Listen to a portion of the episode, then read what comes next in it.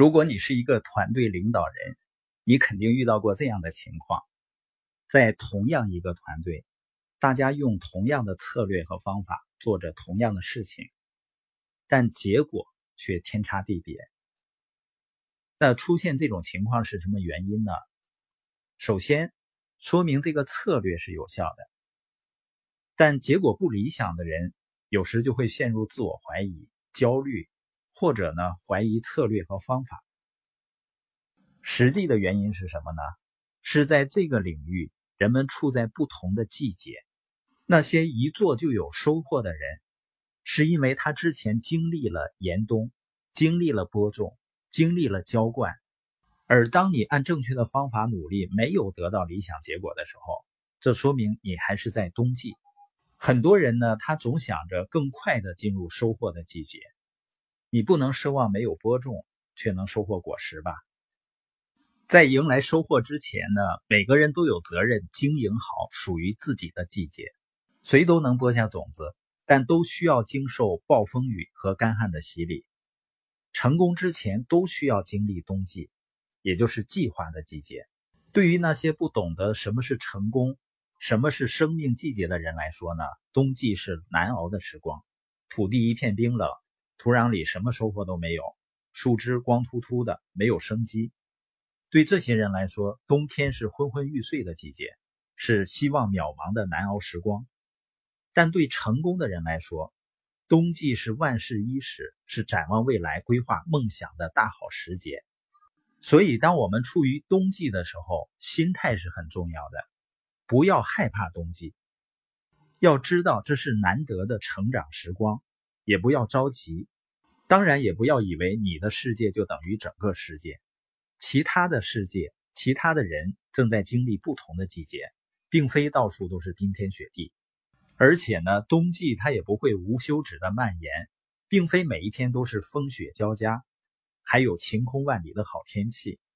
冬天呢，我们需要穿上厚厚的衣服来御寒，同时我们也需要经历风雪去成长。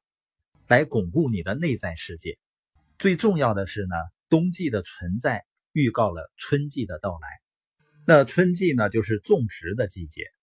不懂得何为生命的季节的人，容易遭遇春倦症。他们在需要努力工作的时候，却依然做着白日梦。成功的人在春日里能保持昂扬的斗志。他们明白春季是把冬日里制定的计划付诸实践的季节。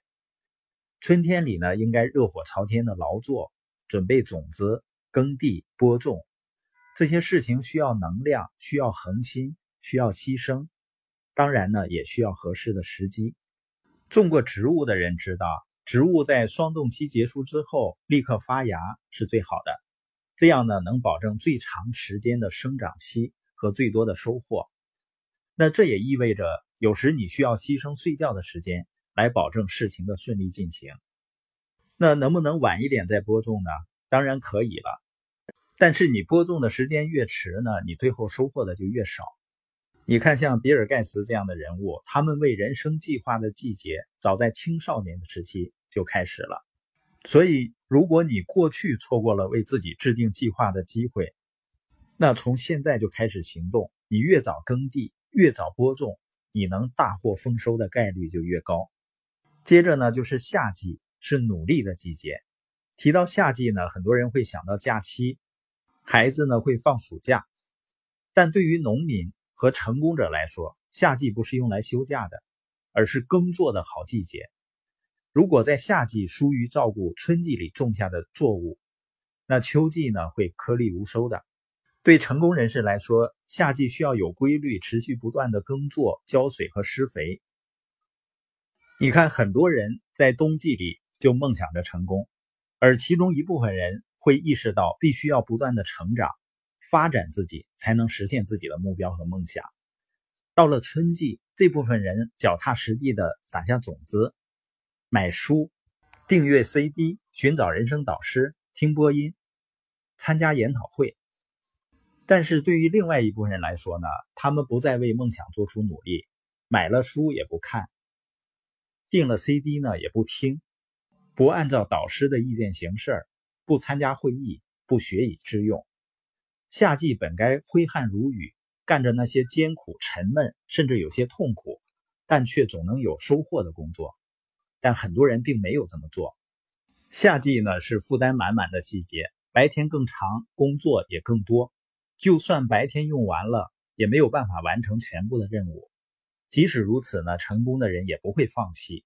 就算所有的努力未必都能带来好的结果，他们也会兢兢业业、殚精竭虑。就像我们一些领导人在三年前开始社群的时候，就是春天播种。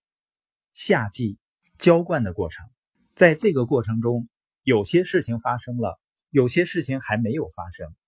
但是大家继续努力，相信自己，只要贯彻、坚持冬季制定的计划，不断努力工作，最终一定能够大获成功的。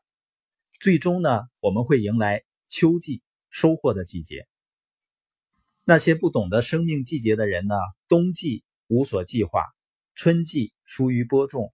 夏季呢，贪图安逸，没有挥洒汗水；到了秋季，除了遗憾，没有别的收获。有些人看着树叶纷纷飘落，会感到失落；有些人看到这种场景，才意识到应该在艳阳高照的时候把草晒干。但夏季早已过去了。然而，对于那些能够充分利用每个季节的成功人士来说，秋季就是收获的季节。收获自己努力所带来的成果，以及随之而来的成就感。秋季是生命中最美好的季节，所以不管我们现在处在什么季节，我们要知道，在适当的季节做适当的事情，全力以赴，不要因为结果而斤斤计较。随着时间的推移，一旦你领悟到季节的真谛的时候，并根据季节更替做出不同的努力，最终呢？你一定能够获得硕果累累。我们书友会要用十五年的时间，影响一亿中国人读书，一千个家庭实现财务自由，积极的影响这个世界，一起来吧！